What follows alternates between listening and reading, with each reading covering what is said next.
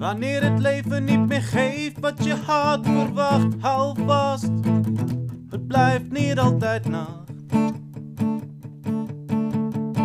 Ik zie nog altijd iets van hoop en iets van licht. Ik hou het vast, verlies het nooit uit het zicht.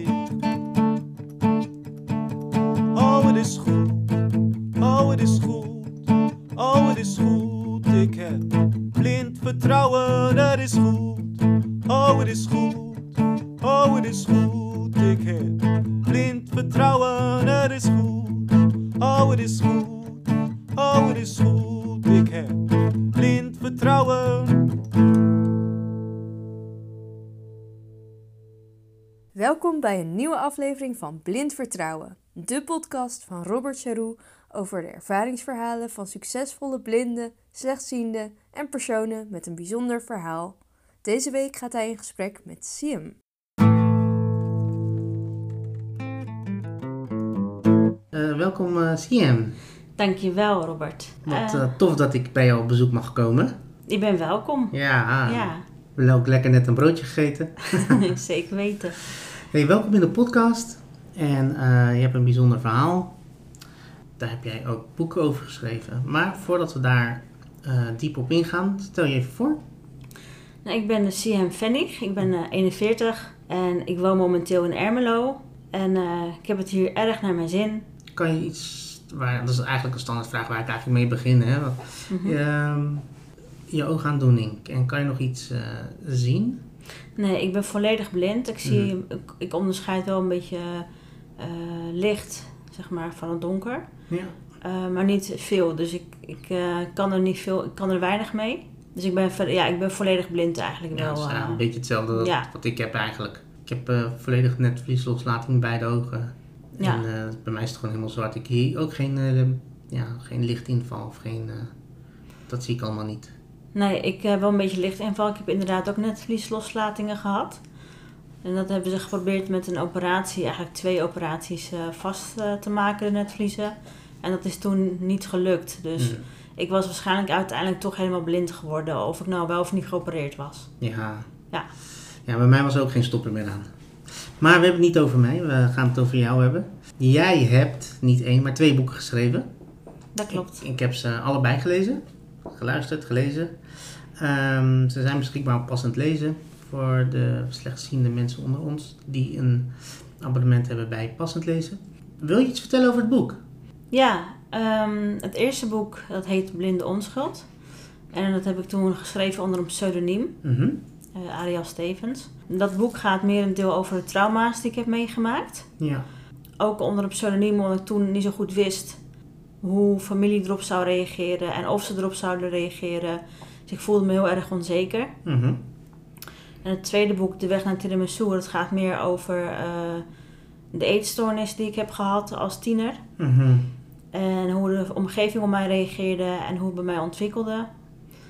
En, ehm, en dat heb ik wel onder mijn eigen naam uitge- uitgegeven. Ja. Ook omdat ik nu geleerd heb, jaren later, dat ik er mag zijn en mag zijn wie ik ben. En eh, dus ook zekerder ben van mezelf. Ja, eh, ik vond het heel heftig het verhaal. Voor de mensen die het boek nog niet kennen, vertel je verhaal even. Ik ben van Marokkaanse afkomst. Mhm. Eh, ik ben islamitisch opgevoed. Ja. Ik heb een islamitische achtergrond, maar ik ehm, ben het inmiddels zelf niet meer, omdat ik er niet achter sta. Mhm. Ik ben, in mijn jeugd ben ik, heb ik een harde opvoeding gehad. Ehm, ik ben dus niet goed behandeld, ook eh, mede door een van mijn ouders. Vooral door mijn moeder. Ja. Die kon het niet accepteren dat ik eh, blind geworden ben. Ehm, die had al moeite al bij me... ehm, dat ik eigenlijk al een visuele beperking heb vanaf mijn geboorte. Al vanaf... Ik ben te vroeg geboren. Ja. En ik was gewoon één oog slechtziend en de andere was al blind. Dat vond ze heel moeilijk. eh, dat vond ze gewoon erg moeilijk. En dat kon ze gewoon niet verkroppen, Nee. accepteren.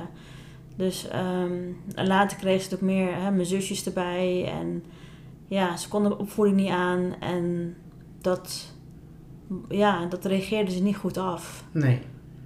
Eh, ze reageerde het eigenlijk een beetje af op jou. Het meeste op mij, ja. Ja. ja. Wat op mij geen goede uitwerking had uiteindelijk. Waardoor ik ziek ben geworden later. Op mijn vijftiende. eh dat ik een eetstoornis ontwikkelde. En ehm, zelf niet wist hoe ik eh, met die gevoelens om moest gaan. Wat me overkwam natuurlijk in de jaren. En ik, ja, je bent een tiener en je weet met het geloof weet je niet wat je, ja, hoe je erover moet denken. En hoe je zelf in het leven staat, ben je nog niet zo, ja, je bent nog niet zo ver Ontwikkeld. of- ontwikkeld ja. inderdaad. Je bent nog aan het worstelen met jezelf. Dus ik had er allemaal, allemaal ja, dingen waar ik over moest denken. En er kwam die ziekte bij. En eh, ja, ik werd natuurlijk ook opgenomen meerdere malen. Ja, want die, je had eh, vanaf, dus vanaf geboorte al één oog was blind en eentje was slechtziend. Ze waren wel op de hoogte dat je slechtziend was eigenlijk. Ja, ja. Want hoe was dat verder voor jou? Want speelde je wel gewoon buiten nog? Of, eh, Ja hoor, ja, Ja? Ik, ik speelde buiten. Ik was een kind dat heel graag fietste. mhm. Eh, ik maakte ook makkelijk contact met de andere kinderen. Zeker toen ik nog kon zien. Ik rende buiten gewoon. Ik ging alleen naar buiten. Ik ging ook met mijn neefjes en nichtjes en mijn tantes naar buiten. Ehm, ja, dat ging eigenlijk allemaal heel, eh, heel leuk destijds. Ja. Daar, daar kan ik me wat een en ander van herinneren inderdaad. Ja, En, ehm, want is het toen... Er is een kantelpunt geweest dat eh, je andere oog ook slechter ging zien. ja dat was op mijn vijfde kwam dat. Mhm. En dat, was- dat, eh, ze lieten los mijn netvliezen. Dus ik ging overal tegenaan botsen. En ehm, toen zijn ze met mij naar het ziekenhuis gegaan. En eh, toen moest ik ehm hals over kop geopereerd worden. En dat is toen helemaal misgegaan. Waardoor ik blind uit de opera- operatie wakker eh, ben geworden. Ja, toen zag je niks meer. Nee. En verder, wa- wa- wat, gebeurde er daarna? Daarna ben ik een hele tijd ehm, ziek geweest. Heb ik een, Ja. iets van een maand in het ziekenhuis gelegen. En toen ik thuis kwam, ehm, ik weet dat ik zelf ook een moeite mee had. Want ik vroeg ook aan mijn vader als kind van papa, ben ik nu voor altijd blind? Mhm. Ja, als ouder zijn is dat natuurlijk ook heel moeilijk om dat te Ja. horen. En ehm, mijn vader huilde niet gauw, maar op dat moment barstte hij echt in tranen uit. Ja, in het begin probeerden mijn ouders of mijn, ja, wel ehm, mij te helpen op hun manier. Mhm. Door voor mij te zorgen. En, maar ja, ik lag ook veel op bed. Ik had veel koorts en dat soort dingen. Maar toen het wat beter ging, toen, ehm, ja, toen moest ik weer overleven in de zin van dat het weer harder werd eh, qua eh, manier van doen van een van mijn ouders, mijn moeder dus naar mij toe. En, ja. en ik ging eigenlijk, pakte ik heel gauw de draad weer op door toch te spelen. En Mhm. natuurlijk, ik botste heel gauw tegen muren op. Ik viel van trappen af. Maar ik raapte mezelf heel snel bij elkaar. ja. Omdat ik ook wist, ik moet door. Want Ja. ik heb andere dingen om te- tegen te vechten. Dus dat blind zijn, daar stond ik zelf als kind eigenlijk niet lang bij stil. Nee. Want ben je toen ook als kind naar een, eh, een blindeninstituut of een blindenschool ge... Ja. Ja? Ja, ik ben eh, naar Huizen ben ik eh, naar school eh, gegaan. In Huizen, naar de fysio. En toen nog de KIO-SB heette het destijds. Afkorting Mhm. van. Dus ik heb daar tien jaar op school gezeten. Eh, was dat je daar intern? Of? Nee, ik was daar extern. Ik eh, mocht niet van mijn ouders intern gaan. Mhm. Nee. Dus elke dag word je dan thuis opgehaald en dan ga je daar naartoe en dan... Ja, ik was hele dagen was ik eh, op pad eigenlijk naar Mhm. school. En ehm, vanaf een uur of zeven werd ik opgehaald. En vanaf een uur of vijf was ik thuis. Zo. Het is gewoon een dag, gewoon, Ja. gewoon een werkweek. Ja, klopt. Dat, dat ik als kind zijn wel veel naar moeite wil ik niet zeggen. Eh, ik vond het hartstikke leuk op school. Mhm. Maar ik was wel wel eens eh, wagenziek onderweg. Ja, dat, eh, Ja. die lange eind, eindes van school naar huis en terug. ja, en vanaf het moment dat je ander oog ook blind werd, escaleerde het dan thuis ook wat va- vaker? Of... Ja, veel vaker. Ja, en wat- zeker vooral toen mijn oma overleed. Want Mhm. de oma zeg maar, van mijn vaders kant, de moeder van mijn vader, die, ehm, ik was een beetje het lievelingetje van haar, zeg maar. En die ving me heel vaak op, van die wist van onze thuissituatie. Ja. Maar toen zij overleed op mijn achtste, toen ehm, heeft mijn moeder ook letterlijk gezegd van ja, nu, eh, nu kan ik met je doen wat ik wil. Dus ehm, ja, toen is het helemaal eh, losgebarsten, zeg maar. Ja. Toen werd ik ook echt wel opgesloten thuis en als zij weggingen en dat soort dingen. Ja, want dat vond ik wel heftig om te lezen. Dat eh, als hun de deur uitgingen, dan was jij alleen thuis. En je mocht niet tv kijken, je mocht, eh, ja, Ik mocht eh, weinig tot niets. ja. Want hoe heb je dat volgehouden als klein kind, joh? Eh, wat deed je dan? Of, Ik nam vaak boeken van school mee, leesboeken. Dan las ik echt tot ik misselijk werd. Ja, Gewoon dat ik... want braille had je toen al Ja. onder de vingers. Ja, ja, ik kon dan breien vanaf mijn zesde, Mhm. zevende, zo. En ik was heel erg leergierig. Ik hield van leren. En lezen was, wa- was heel vroeg al mijn passie eigenlijk. Ja. En ik nam dus boeken van school mee. En sommige juf, eh, ja, juffen, zeg maar, die eh stopten ook onder in een tas wat snoep. Ja. Dat had ik voor thuis, dat, ja, had ik eh, een boek en ze wist dat mijn ouders weggingen. Dan zat ik te lezen en had ik lekker een snoepje erbij. En ja, en dan waren zij weg en dan zat ik op mijn kamertje gewoon lekker dat te doen. En ik luisterde ook heel vaak stiekem muziek. Want de muziek was ook bij ons, eh, dat mocht ook gewoon niet. Nee, nee, dat eh, begreep ik uit, je, uit, uit het boek. Ja, maar weet je, het is als je, ehm, je beseft niet. Kijk, nu denk ik, goh, heb ik dat vol kunnen houden? Maar op dat moment Weet je niet beter? weet je niet beter Nee. en ben je alleen maar aan het overleven om, en zoek je naar dingen om het vol te houden. Ja. Maar nu denk je, goh, heb ik dat gedaan? Maar dan weet je niet beter. Ja, ik, ik, eh, ik, ik vond het bizar om te lezen. Ik kom nog uit, uit een gezin waar constant de radio aanstond of muziek gespeeld werd. Of, Ja, dat kan- kan ik mij weer niet voorstellen Nee. hoe dat is. Ja, als kind vroeg ik al om een keyboard en dat soort dingen, maar dat mocht natuurlijk allemaal niet. nee. En was dat dan om eh, religieuze redenen of was dat... eh, Ja, het mocht inderdaad niet van, in, eh, vanwege een geloofsovertuiging. ja, Ja. ja, dat kon echt niet. en tv of ja... Ja, tv kijken mocht wel, maar tot op zekere hoogte. Gelukkig mochten we wel kindernet en dat soort dingen kijken. mhm. Ja, daar was ik zelf ook gek op. Ik was eh, zelf maar gek van Alfred J. Doodskwak en dat soort dingen, weet je wel. Maar ehm, eh, zoals bijvoorbeeld GTST en dat soort dingen, dat, dat mochten we absoluut niet kijken. Nee. Nee. Oké, en um, nou, toen was het dan eh, nou, ongeveer op je achtste en dan je zit bij visie op school. Op een gegeven moment is er een eetstoornis ontwikkeld. Eh, wanneer is dat er eigenlijk een beetje eh, op komen spelen? Nou, om mijn veertiende, ehm toen was mijn tante ehm, op vakantie geweest. Mhm. Mijn ouders Dat waren... is je lievelingstante. Dat was mijn lievelingstante, ja. Ik heb inmiddels al jaren geen contact meer met haar. Maar eh, als kind was zij mijn lievelingstante. En ehm, ze heeft toen ook heel, veel- heel veel voor me betekend en gedaan toen. ehm, mijn ouders waren in Marokko op vakantie en ik was daar. En toen begon het zich eigenlijk te ontwikkelen. Mhm. Ik werd zwaarder, hè? ik at goed, speelde veel buiten.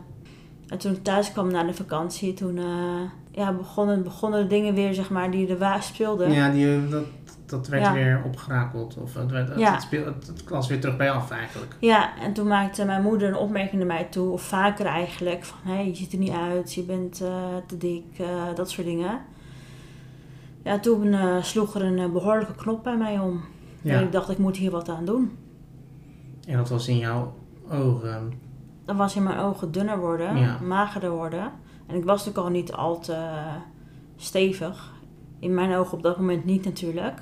Maar ehm, ja, toen ben ik gaan doorslaan later. Maar in het begin gaat het heel langzaam. Ik begon met kleine stapjes. Dat ik eh, maaltijden begon over te slaan. Ja.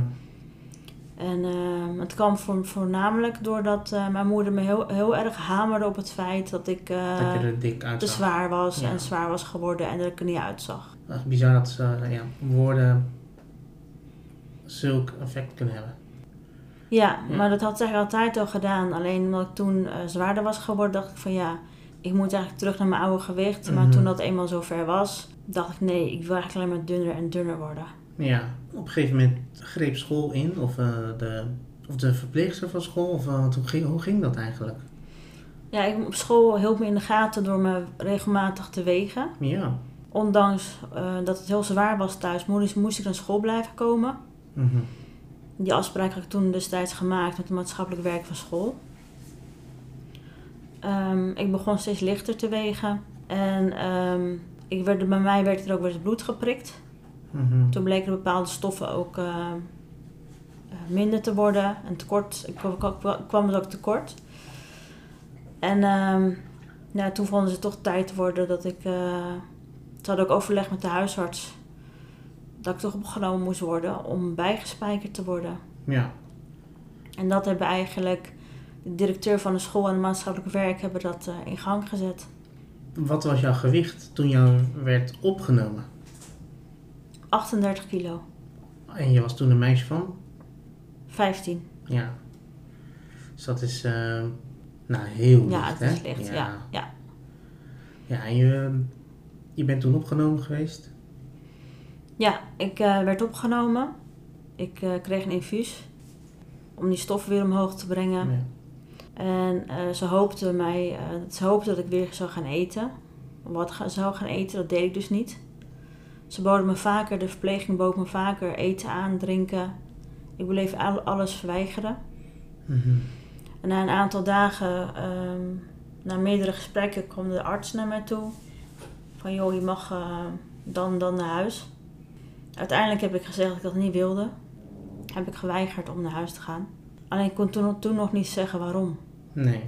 Maar dat hebben ze ook geaccepteerd. Ehm, hoe dat precies zit, kan ik niet helemaal navertellen. Maar ik weet wel dat ze ernaar geluisterd hebben en me serieus namen. Ja, dat ik wel een paar dagen later, na die opname ook, dat toen ze me hielden, zeg maar, dat ik wel eh, uiteindelijk had gezegd van ja, ik word geslagen thuis en dat soort dingen. En ehm, ja, dat ze wel inzagen dat het, dat het wel echt, dat het wel ernstig was en Ja. dat het niet zo langer kon. Ja, en toen hebben ze ook eh, zonder voeding zijn ze daarmee begonnen. En ja, om me te laten aansterken, ja. zover het kon. Ik heb ook in het boek gelezen dat, eh, dat zelfs van de zondevoeding, die je, dat je had een maagzonde, Ja, dat je daar zelfs ook nog van moest spraken. ja. Ja, tot de slangetjes aan toe eruit kwamen. Ja. En op een gegeven moment kreeg ik ook een uh, duodenumzonde. Dat is een zonde die tot aan je dunne darmen ingaat. Ja. Eh, die checken ze ook door een röntgenfoto te, te maken om te kijken of die goed zit. Zoals daarmee ging het vaak mis. Was dat dan een, een reactie van je lichaam die je dat... Nee, Eh, die ik kon niks op- meer verdragen. Nee. Ik, ik wilde niks meer verdragen. Nee. Ik wilde niks meer in mijn lijf hebben. Het was puur ook, eh, niet alleen, het had niet, ook niet alleen met gewicht te maken, Mhm. maar ook, ik zag geen uitweg meer. Nee. Ik wilde uit huis weg. Ik wilde een oplossing voor het feit dat ik, ja, ik wist natuurlijk in het ziekenhuis blijven kon ik niet. Maar naar huis gaan kon ik ook niet. Ehm, Je zag geen opties meer. ik zag geen opties meer. Nee. Nee, want wat ik, wat ik ook wel echt super heftig vond, was dat je nou, een overdosis kaliumpillen toen hebt gebruikt. Ja, toen was ik eh, wat ouder inderdaad. Ja, dat heb ik inderdaad gedaan omdat ik me heel erg eenzaam voelde en van mezelf vond dat ik weinig kon. Mm. Ze waren er gelukkig op tijd bij. Ja, ze waren op tijd bij, maar het had geen half uurtje later moeten, langer moeten duren, zeg maar. Dat gaf die arts aan. Toen hebben ze eh, de boel gespoeld door een eh, groot infuus in mijn lies. En moest ik ook hele vieze drankjes drinken om het Mhm. echt door te spoelen. Maar eh, ja, gelukkig ben ik er nog en daar ben ik hartstikke blij mee. Nu. Toen niet, maar nu wel. En ehm, ja, ik ben blij met het leven zoals, zoals het gewoon nu is. En, eh, maar ik had toen wel heel veel, ook heel veel men, van heel veel mensen onbegrip hoor. Eh, Ja. ja. En dan eh, onbegrip vanuit familiekant of onbegrip ja? Of vanuit vriendenkant ook? ook. Ja. Ja? ja, sommige mensen hebben me echt zo wel laten vallen eh voor een hele tijd. Mhm. Maar eh, jeugd, vrienden? Nee, die ken ik Oh. wel eens later. Oh.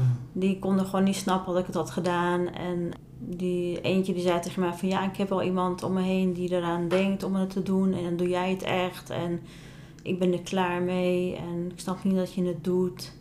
En de ander appte mij weer van joh, eh, of sms'te me van joh, eh, bel me maar als je je maar, als je je maar beter voelt. Oh. Weet je, dat soort reacties. Ja, dat is toch wel een vorm van onbegrip, ja. Ja, Jeetje, wat heftig, joh. En, ehm, want je bent wel eh, op den duur uit huis geplaatst? Of ehm, was het zo dat je uit huis, uit huis geplaatst werd? Of ja is dat eh, anders gelopen? Nou, ehm, ik ben mede door de kinderbescherming en door het ziekenhuis ben ik bij Visio komen te wonen Ja? in Rotterdam. En ehm, uiteindelijk is er zeg maar, tussen mijn ouders en mij een muurtje gezet. Dus ben ik onder, zijn mijn ouders onder, eh, onder toezichtstelling ge- gebracht. Dus ze mochten niks meer over me beslissen. Een Een tijdje. beetje een soort van uit de ouderlijke macht. Ja. En toen heb ik ook tijdelijk een voogd en alles gehad. Ik ben wel door de kinderbescherming zeker wel geholpen en heb ik ermee te maken gehad. Ja. En je bent toen bij fysio gaan wonen? Ja, klopt. Eh, eerst op de kindergroepen, zoals het toen heette. Ben ik naar school gegaan daar. En ik heb, ja, natuurlijk, ik heb ook een tijdje in Amsterdam op school gezeten. En toen, toen ik in Rotterdam kwam, toen moest ik weer daar naar school. Dus voor mij was het wel een hele verandering in korte Ja. tijd. Ja, het lijkt alsof je van school naar school bent eh, gegaan. Ja, in die tijd wel, ja. Ja. Ja, een nieuwe omgeving, andere kinderen om je heen.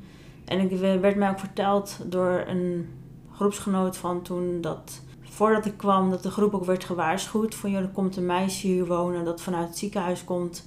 En daarvoor moet je niet schrikken, want die is heel mager. Nou, dat vond ik natuurlijk zelf niet leuk om te horen. Nee. Maar toch gebeurde, gebeurde dat. Ja, ik weet niet waarom dat zo ging, maar dat was eenmaal zo toen. En, ehm, maar ik vond, ik vond het daar fijn, want het was voor mij ineens, ik had vrijheid. Ik Ja. mocht muziek luisteren, ik mocht afspreken met vriendinnen, ehm, ik kon naar buiten wanneer ik wilde. Dus het was een Een heel, heel ander leven, leven ineens. Ja, ja. ja, Alsof je een, een lichtknopje indrukt. ja, Zo'n groot verschil is dat. klopt. Ineens van niets naar de, ja, alle, bijna alle vrijheid. Ja. Want hoe was dat? Hoe ging je daarmee om? Hoe was dat dan als eh, ja, tienermeisje? Ja, ik, ik vond het, ja, ik vond het, het was voor mij heel fijn. Ja. Ja. Maar ik stond ook stil bij het feit dat mijn zusjes nog steeds bij mijn ouders woonden. Mhm. Onder het regime van. Ja. Dus ik bleef, ik nam bandjes voor ze op met muziek en ik stuurde dat op. En eh, ja, ik kocht speelgoed voor mijn broertjes. En, eh, dus ik, Mhm. ik bleef ze wel verwennen op mijn manier. Maar als je bandjes stuurde, hoe gingen hun dat luisteren als muziek? Stiekem. Ja. Ja, als mijn vader er niet was. Ja. En van mijn moeder mochten ze dat wel. En eh, ja, nu, nu is het anders hoor. Nu mogen ze het wel eens luisteren, zolang mijn vader er maar geen last van heeft. Mhm. En later hebben ze wel onderling ook een discussie gehad, mijn ouders. Van joh, hebben we haar niet meer ruimte moeten geven. Maar weet je, dat soort dingen komen altijd later. Ja, dat is Dat, altijd een eh, beetje eh, achteraf kijken. Ja, maar ja, dan nog. Het had niet voor mij anders kunnen zijn. Nee. Gelukkig ben je van je eetstoornis af. Want wat is er daarna eigenlijk gebeurd? Daarna, Ja. heel veel. Ja, want Ehm, ik heb, ja, ik heb inmiddels in, bij verschillende instanties gewoond. mhm. Waar ik mijn draai niet kon vinden. Ik heb ook elf jaar mezelf gewoond. in Rotterdam. Ja. Die zei het net, ja. Ja. Ehm, ik woon nu in Ermelo. Daar, daar heb ik het, dat zei ik net ook al, daar heb ik het nu naar mijn zin. Ja. Ja, het ziet er prima uit en het is heel rustig. Het is ja, heel echt rustig. heel rustig. Ja, Dat ik zelf ook af en toe even herrie moet maken of iets aan moet zetten om even die rust te verbreken. Eventjes eh, reuring in de tent brengen. Maar eh, het is verder heel gezellig. En, eh, maar ehm, dat is er gebeurd. En ehm,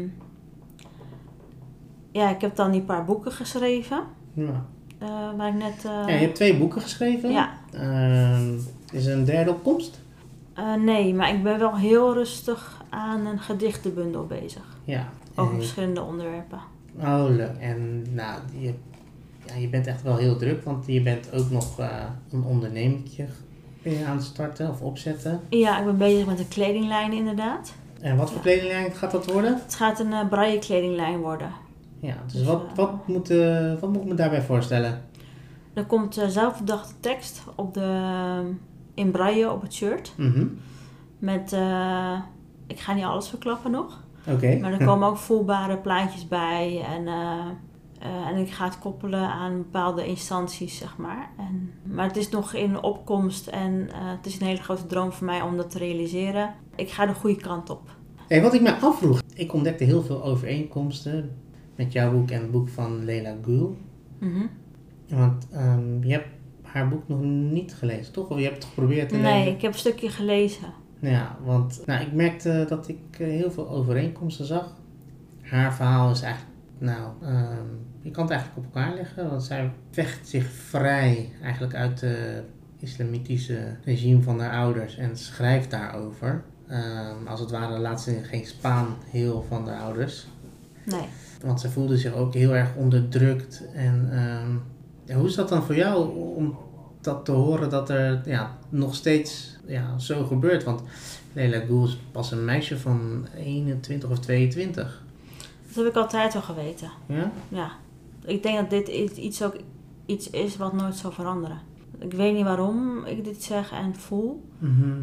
Ik weet ook niet of het iets te maken heeft met cultuur. Ik denk het niet. Het heeft dit meer te maken, denk ik, met, met opvattingen van mensen. Ja. Ik zeg niet dat het over 100 jaar nog zo is, maar voorlopig ben ik bang dat we dit soort situaties nog steeds zullen meemaken met mensen. Of dat mensen in, dit eh, in deze soort situaties ehm, zitten. En Ja. het is ook heel moeilijk om eruit te komen. Ik zeg niet het is onmogelijk, maar het is wel moeilijk. Ja. Ja, ik zag heel veel overeenkomsten. Dus als je het boek nog niet eh, geluisterd gelezen hebt. eh, het boek heet Ik ga leven van Leila Goel. Je bent nog meer dingen aan het doen, want je bent een bezig bijtje. Je hebt een, ehm, een goede doelenactie gehouden vorig jaar, denk ik. Ja. Voor wat was dat? Vertel daar iets meer de- over. Voor het Herseninstituut Ja. ben ik eh, een inzamelingsactie begonnen voor de visuele prothese. Mhm. Dat is, En wat is dat? ehm, dat is een eh, chip die mensen eh, deels hun zicht terug kan geven in de toekomst aan mensen die tot een bepaalde leeftijd hebben kunnen zien. Mhm. Dus daar heb ik eh, geld voor ingezameld. En ja, daarvoor zijn we ook op tv geweest. En eh, eh, in kranten zijn ze geweest. En ze hebben heel, Mhm. ja, heel veel media Aandacht, is aandacht gehad, is er geweest. En dus dat loopt eigenlijk nog steeds. Ja, want je hebt, nou, je hebt de lat hoog gelegd, hè? Want wat wilde je inzamelen? Het was eigenlijk 20.000. Mhm. Maar uiteindelijk is het 1500 geworden. En daar hebben ze een hele goede ehm, telescoop, als ik het goed zeg, telescoop voor gekocht. Oh, kijk. Ja, Dus waar- waardoor dit onderzoek eigenlijk wat is versneld. Kijk, dat is mooi. Ja, Dus alle kleine beetjes helpen. daarom, daarom. En we zijn er nog, nog lang niet klaar. Dus we gaan er wel mee verder. De, ja, Nou, goed hoor. zeker. En, en, ehm, want het is de hersenimplantaatchip, toch? Ja, ja, klopt. Waarmee ze aan het testen zijn nog op apen. Op apen, Ja. ja. Die al eh, het een en ander kunnen. Waarnemen, Zoals, ja. eh, ja. Ja, ik eh, ben er van op de hoogte en ik, ik, had er heel, ik had er al het een en ander over gelezen. Dus ja, ehm, er is eh, licht aan het einde van de tunnel. Als, Ja. als we het zo kunnen zeggen. ja, maar het is ook interessant om zoiets te volgen, vind ik. En, eh, Vooral omdat, het, eh, vooral, vooral omdat het voor ons beiden van toepassing is. Jawel, maar ik weet niet of ik het zelf zou nemen. Want Nee? ik, ik dacht eerst van wel. Mhm. Maar nu denk ik, joh, ik ben eigenlijk ook blij met hoe het nu is. Ja, Want ik ben tevreden ook. En zo'n operatie, dat, dat is best wel een groot risico. mhm. Maar ik doe het ook vooral voor de medemens die blind is en denkt van, goh, dat zou ik wel heel graag willen. En echt willen doorzetten om zo'n chip te kunnen krijgen. ja. Maar voor mezelf eh, hoeft dat niet per se. Niet meer. Poeh. Omdat ik gewoon tevreden ben met het Ja. feit zoals het gewoon nu is. Ik denk dat ik wel in de rij zou... eh, ik zou wel achteraan sluiten aan de rij voor een operatie hoor. Ja, nou, dat, dat, dat kan ik me ook weer, wel weer voorstellen. Ja, want ik heb eh, de eerste 36, 37 jaar gewoon kunnen zien en kunnen, alles kunnen doen. Dus ik ben pas vijf jaar blind. Dus ehm, ja, dan... ehm, Ik zeg dat ik het niet mis, hè. ik mis het nog elke dag het zien. ja. Maar ja, wil ik, wil ik echt een hersenoperatie en dat soort dingen? Dat, dat, nee, dat, dat, dat weet ik niet. Nee. Ik denk het niet. ja, Maar dat zeg ik nu. Wie weet zeg ik over drie jaar van ik doe het wel. ja, Maar nu zeg ik, ik ben blij met, het, met de situatie hoe het nu is. Ja. Want ik, ik, ehm, het zal ook niet voor niets zijn, denk ik, dat ik blind ben. Nee, daar, daar, daar, dat geloof ik ook wel. Daar geloof ik ook wel wat in, weet je wel. Niks gebeurt eh, zonder reden. Ehm, want ja, dat, het brengt ook wel weer dingen met zich mee natuurlijk. Ja, Maar Ja, kijk, eh, ik, ik zelf vind het persoonlijk vervelend dat ik elke dag word geconfronteerd. Dat ik niet meer kan zien en dat ik geen films meer kan kijken. En dat ik, ja, alles wat ik vroeger deed, dat dat eh, nu niet meer is. ja. Nou, dat snap ik. En eh, als, als ik dan ga zitten vergelijken, dan eh, ja, dat... Kijk, ik betrap mezelf op dat ik ga zitten vergelijken. Hoe was het toen en hoe was het nu? Of hoe is het nu? Maar jij bent ook veel later blind geworden, hè? Ja, En ik was het als kind al. ja. Dat is, er is gewoon een heel verschil tussen. Ja. Ja, maar toch, weet je, ik bedoel, als kind van vijf weet je nog steeds wel hoe, de, hoe gras eruit ziet. Jawel, hoe, zeker ja, wel. En, eh, ja. hoe een tv eruit ziet. Ik weet ook nog hoe, hoe, hoe het eh, eruit zag toen er overal sneeuw lag Ja. en zo de bomen. Prachtig, sprookjesachtig. Ja, weet je, en dat mis je dan opeens. Niet zozeer, ja. Weet, dat, dat, dat, dat soort simpele dingen, ja, die, die ga je op een gegeven moment missen. En dan, eh, ja, dan pas ga je pas waarderen, ja, hoe... Maar je gaat niet met zo'n visuele, visuele prothese ga je niet zien zoals je gedaan hebt. Nee, je gaat waarnemen. Ja, Ja. Ja, ehm, ze zeggen dat je, ja, laten we zeggen, een, eh, een hele lage resolutie foto eh, Ja. ziet. Dus bijvoorbeeld eh, een paar honderd k of zo. Ik weet niet hoe ver ze nu ze al intussen zijn. Maar, uit mijn hoofd kan ik, je- kan ik je dat niet zeggen. Nee, maar ik... ehm maar eigenlijk een hele lage resolutie foto wordt het dan. Eigenlijk, eh, ja, eh, een paar honderd pixels. Als we Ja. het eh, nu kunnen vertalen naar nu. Maar ja, dat... Ja, maar ze zijn nog bezig met onderzoeken en ontwikkelen. Dus u weet dat ze over een paar jaar verder zijn. ja, En dat er meer pixels bij komen. ja. Dus, ja, a lot more to come. Ja, nou, je bent ook nog bezig met... eh, in de toekomst komt er muziek uit. dat klopt. Ik eh, ben bezig om... eh, ik schrijf ook eh, songteksten. Mhm. En af en toe ehm, bedenk ik een melodie op, de, op het keyboard. Ja. En dan stuur ik het opzetje naar mijn muziekdocent. En die gaat het dan uitwerken en bewerken. En nu zijn we met het eerste liedje bezig. Daar is de track en de tekst al klaar voor. En eh, dat moet nu heel erg goed gaan oefenen. Dan gaan we het opnemen en dan eh, willen we het ook wel gaan uitbrengen. Nou, leuk, allemaal leuke plannen. En eh, nou, ik liep net al tegen je drumstel op, dus je hebt ook nog een keer een drumstel in huis. Ja, worden, je buren niet gek? Nee, die vragen zelfs wanneer ik vaker ga drummen. Kijk, ja. dat is een mooie, dat is, dat is pas goede buren. ja, zeker weten. Echt wel. Ehm, hoe heb je dat drummen geleerd? Want je zei net dat je zonder noten leert. Mhm. Is dat gewoon, eh, ja, je luistert naar een stuk muziek en dan kan je het meedrummen? Of eh, hoe werkt zoiets? Ja, maar sommige liedjes kan ik eh, meedrummen. Mhm. Ehm, kijk, ik ben niet gevorderd, maar ik kan wel drummen, ik kan ritme houden.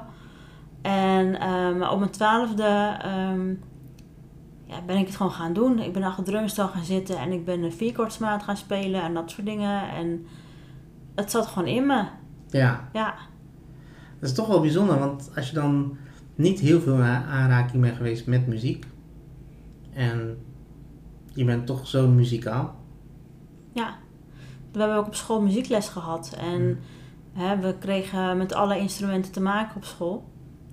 En bas, gitaar, keyboard, piano, eh, drum, zang, van alles. Ja, ja, toen ontdekte ik al heel gauw dat zang en drummen en dat ik dat heel erg leuk vond. En vooral drummen, dat eh, ja, had ik wel gauw onder de knie.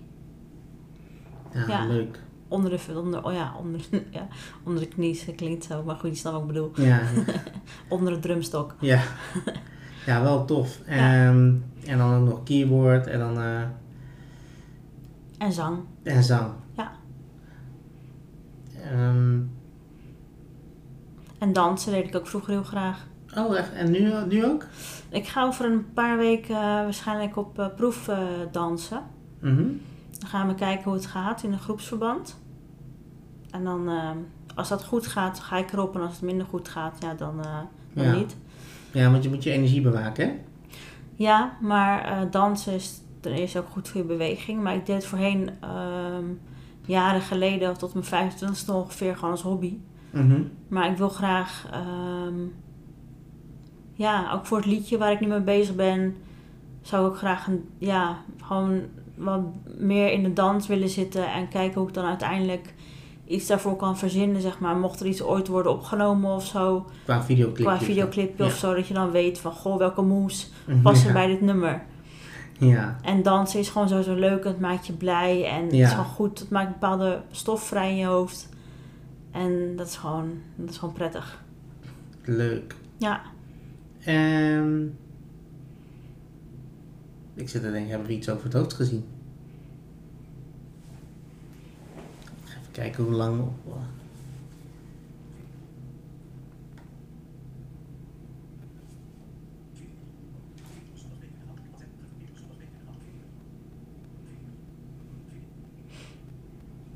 We zitten op 40 minuten. Dus we kunnen misschien nog een meer. Met wat kunnen we nog meer vullen? Wat knippen plakken gewoon. Als ik maar eens hobby's heb. Ja, hobby's en. Ehm,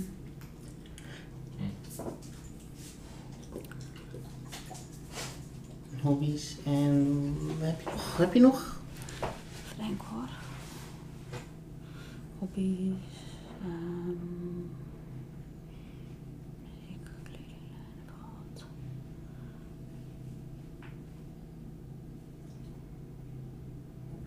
Zo, teksten.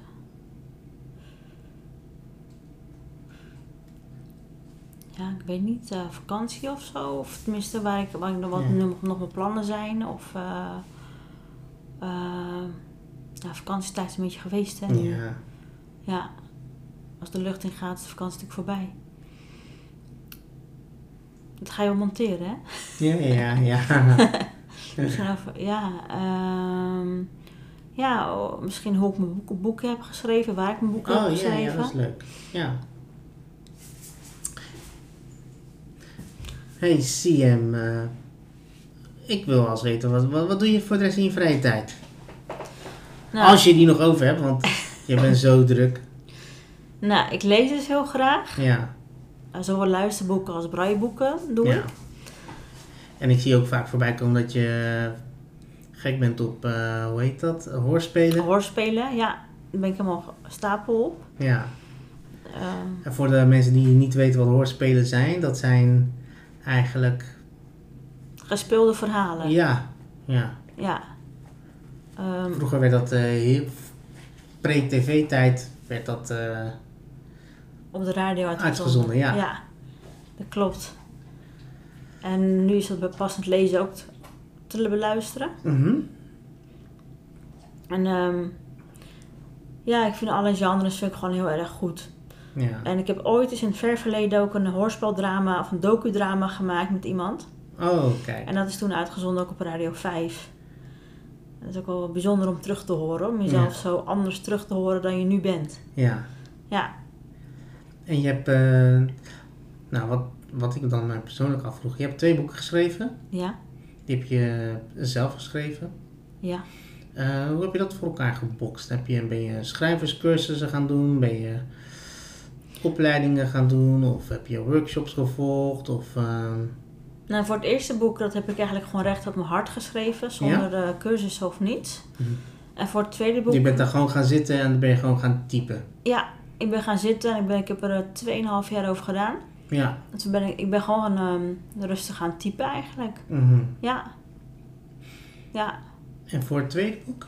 En voor het tweede boek heb ik eh schrijfcursussen en vakanties gevolgd bij een eh schrijfdocent en eh thrillerauteur. Mhm. En dat is gewoon, je gaat dan tien dagen ergens zitten en zij legt alles uit hoe je een verhaal opbouwt. Ze- hoe werkt zoiets? Zij legt, zeg maar, ze geeft dan lessen in hoe je structuur brengt in je verhaal. Mhm. Hoe je locatie beschrijft in je verhaal. Hoe je scènes eh, schrijft. Hoe je die beschrijft. Eh, dat je bijvoorbeeld niet in het ene hoofdstuk eh, de ene, het ene moment in een huis zit. Dan weer in een auto. En dan weer in een school of zo. Ja. Dat het zeg maar te veel wordt in een hoofdstuk. In een korte tijd. Ehm, ja, hoe beschrijf je een locatie? En ik heb mijn boek verhaal, of De Weg naar Tiramisu, heb ik heel ehm, in gevoel. En ehm, ja, ik heb, het wel niet in, ik heb niet beeldend geschreven, omdat Nee. ik het niet kan zien. Dus ik weet niet hoe dingen eruit hebben gezien. Ja. Maar dan ga je het anders schrijven, dan gebruik je andere zintuigen. Ja. Dus dat heb ik ook, ehm, ja, En door, de- door met haar te sparren ook. eh, Op, eh, op weg naar Tiramisu is ook in het heden en in het verleden geschreven. Ja, dat is het verleden vertelt meer over mijn verblijf in ziekenhuizen en wat de ziekte met mij deed. En in het heden heb ik, voer ik gesprekken met eh, de psychiater Ja. Ja, En dat heeft die. Dat hebben. Hoe je dat. eh, nou, nu kom ik er zelf niet eens meer uit. Merk je dat? Nee, dat heb je dus geleerd eh, op die schrijfvakanties en die. Ja, alleen het boek, een boek kun je op allerlei manieren schrijven. Ja. Want iedere auteur schrijft natuurlijk anders. Dat heeft, dat heeft iedereen gemerkt ja. en gelezen. Maar ehm, ik heb ehm, ook daarover eh, al gespart, zeg maar. Sparren is ook eh, een beetje overleggen en eh, bespreken hoe je iets kan doen of schrijven. En toen bedacht ik van ja, dus zo kan ik het ook gaan doen. En dat heb ik eigenlijk zo gedaan. Wat goed. En dat past het beste bij mijn verhaal. Ja. Ja, het is voor mij om te onthouden, want ik heb ook nog steeds een wens om een boek te schrijven. Dus eh, ik ga deze tips zeker meenemen. Ja, en het is ook heel belangrijk om ook een, zeg maar, een één thema voor je verhaal te hebben, voor je boek. Ja, Want anders spring je steeds van de hak van op de, op de tak, zeg maar. En het is heel belangrijk om een onderwerp te hebben, zodat mensen weten waar het boek echt over gaat. ja. Hey, helemaal mooi. Hey, ik denk, ehm, nou, we, we hebben een mooi verhaal. Ve- Ja, we, hebben, eh, we zijn heel ver gekomen. Eh, is er nog iets wat je wil vertellen of wat je kwijt wil? Of eh, ja, ehm, luister, luister het boek natuurlijk eh, of koop het boek. Want is het boek gewoon te verkrijgen bij de bol of bij... ja, allebei. ja? Ja. Bij, Bij verschillende online boekhandels, bij bol.com, bij de uitgever. en nog één keer voor nee, nog één keer de titel. Het eerste boek heet Blinde Onschuld, Mhm. Ariel Stevens. Ja, En de tweede titel, De Weg naar Tiramisu, door Sihem Fanny.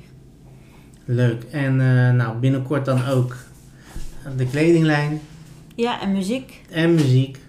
En een, eh, nog steeds bezig met een inzamelingsactie, zag ik ook.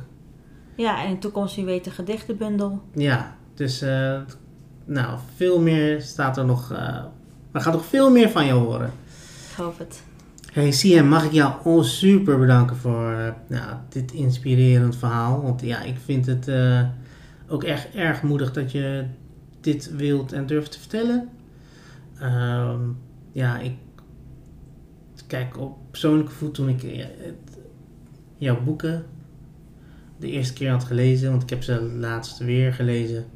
Vond ik het echt heel heftig om te lezen wat er allemaal in zo'n gezin kan spelen eigenlijk. Ehm, ja, dat vond ik echt heel heftig om te lezen. En ook dan ook nog eens een keer dan die...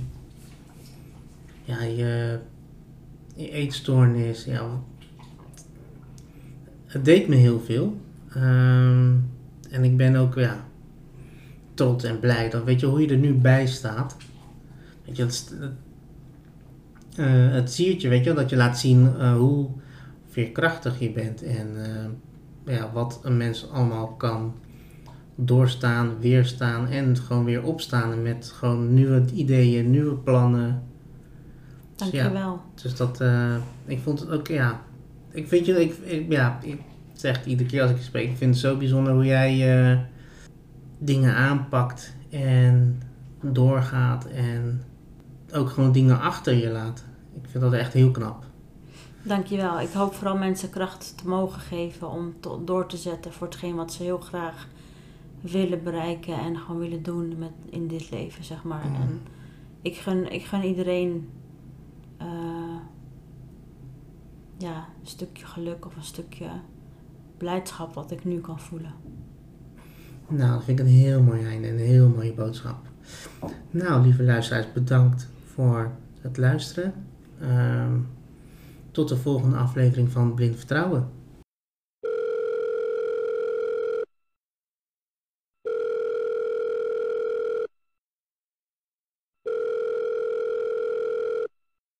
Dit is de voicemail van Sihem Venig.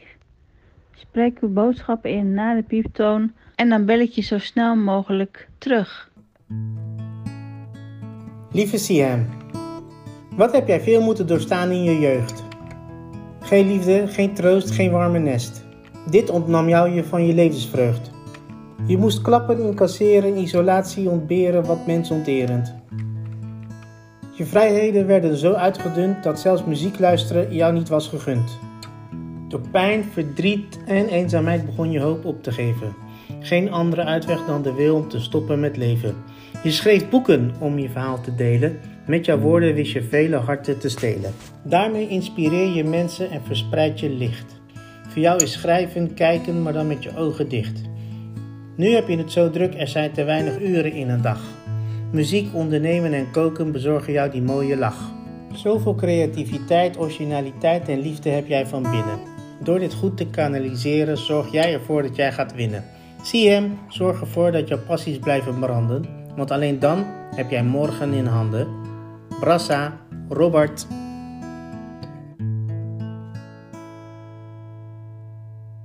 Vind je de podcast leuk? Deel hem dan met je vrienden. En volg ons op Instagram en Facebook. Met dank aan Nathalie Winkster van Winkster Media voor montage, techniek en journalistiek input.